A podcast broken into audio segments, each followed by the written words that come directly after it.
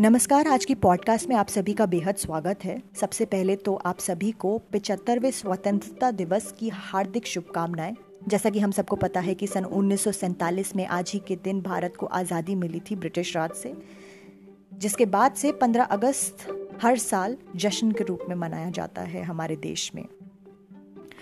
हर साल कई मुद्दों पर बातचीत होती है, कई सारे टॉपिक्स आते हैं। भारत की वृद्धि के बारे में बात होती है सक्सेस के बारे में बात होती है प्रॉस्पेरिटी के बात में बारे में बात होती है। ये कंपैरिजंस किए जाते हैं कि इस साल हमारा देश कितना आगे बढ़ा कंपैरेटिवली टू 1947 हम अपने मौलिक अधिकारों की बात हर दिन करते रहते हैं। लेकिन क्या हमें पता है हमारे मौलिक कर्तव्य भी बनते हैं देश के प्रति?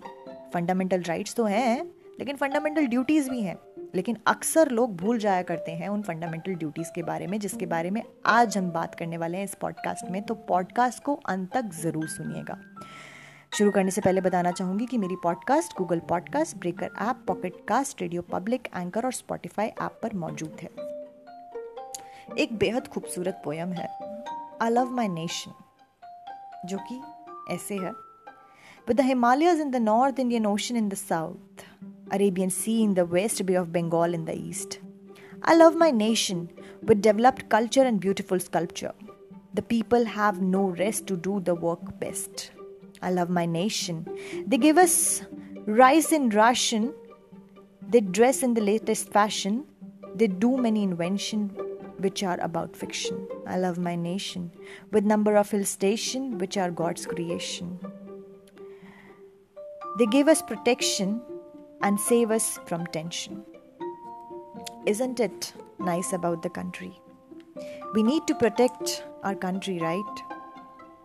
अब ये फंडामेंटल ड्यूटीज़ है क्या फंडामेंटल राइट्स के प्रति तो हमें बहुत जागरूकता है मुझे लगता है right to religion right to education right to protest freedom of speech and expression etcetera etcetera सब वाकिफ़ हैं इनसे क्योंकि इन्हीं के तहत हम आंदोलन कर रहे होते हैं, खुलेआम घूम रहे होते हैं, खुलेआम कुछ भी बोल रहे होते हैं, सारी आज़ादियाँ अपनी मनाते हैं हम और पूरा पूरा यूज़ करते हैं।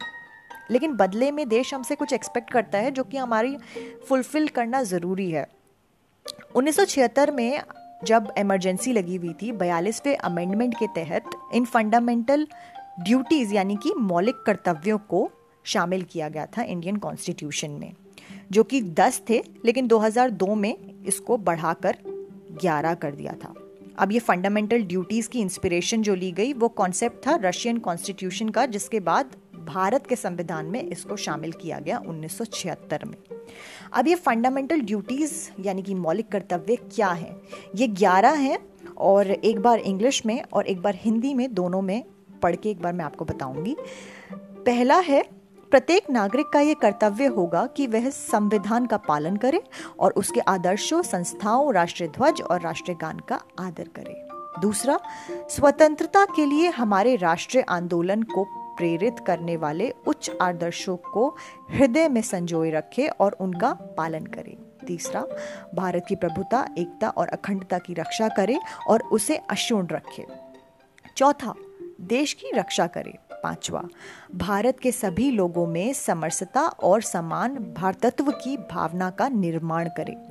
छठा, हमारी सामाजिक संस्कृति और गौरवशाली परंपरा का महत्व समझने और उसका संवर्धन करे। सातवा, प्राकृतिक पर्यावरण की रक्षा और उसका संवर्धन करे। आठवां, वैज्ञानिक दृष्टिकोण और ज्ञानार्जन की भावना का विकास करे। नौवा, सार्वजनिक संपत्ति को सुरक्षित रखे। दसवा, व्यक्तिगत एवं सामूहिक गतिविधियों के सभी क्षेत्रों में उत्कर्ष की ओर बढ़ने का सतत प्रयास करें। ग्यारहवा माता पिता या संरक्षण द्वारा 6 से 14 वर्ष के बच्चों हेतु प्राथमिक शिक्षा प्रदान करना। Now all these eleven are in English as follows first to abide by the constitution and respect its idol and institution, the national flag and the national anthem. Second, to cherish and follow the noble idols which inspired our national struggle. Third, to uphold and protect the sovereignty, integrity, and unity of India. It is one of the prominent national obligation of all the citizens of India. Fourth, to defend the country and render national services when called upon to do so. Fifth, to protect harmony and the spirit of common brotherhood amongst all the people of the transcending religions, linguistic and regional or sectional diversities, to renounce practices derogatory to the dignity of women. Sixth, to value and pressure the rich heritage of the composite culture, our cultural heritage is one of the noblest and the richest.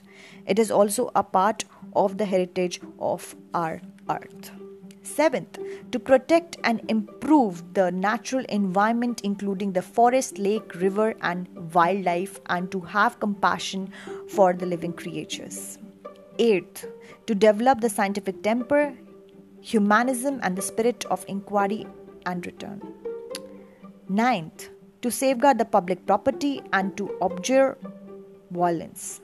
Tenth, to strive towards the excellence in all the spheres of individual and collective activity so that the nation constantly rises to the higher level of the endeavors and achievements. 11th and the last one, who is a parent or a guardian to provide opportunities for the education to his child or as case may be.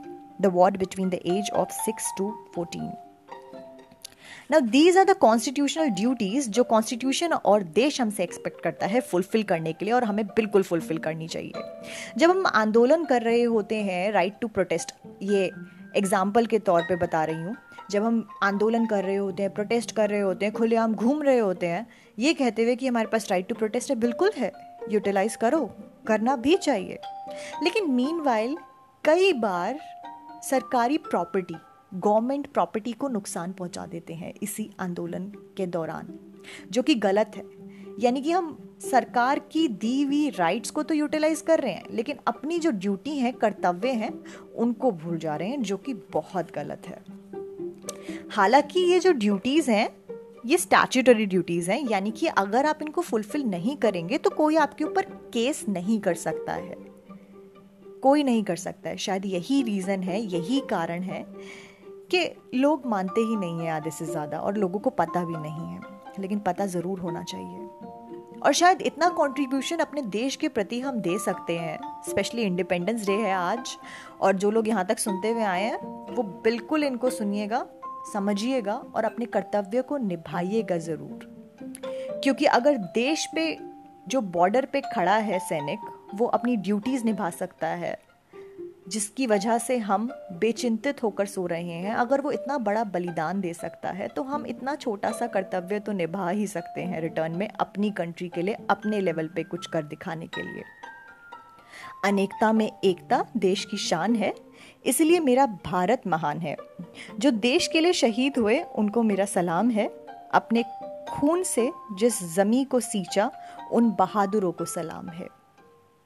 Jai Hind, Jai Bharat, and happy Independence Day to all of you once again. And do think about this because we need to change the nation, so we need to know our duties as well as the right. Thank you.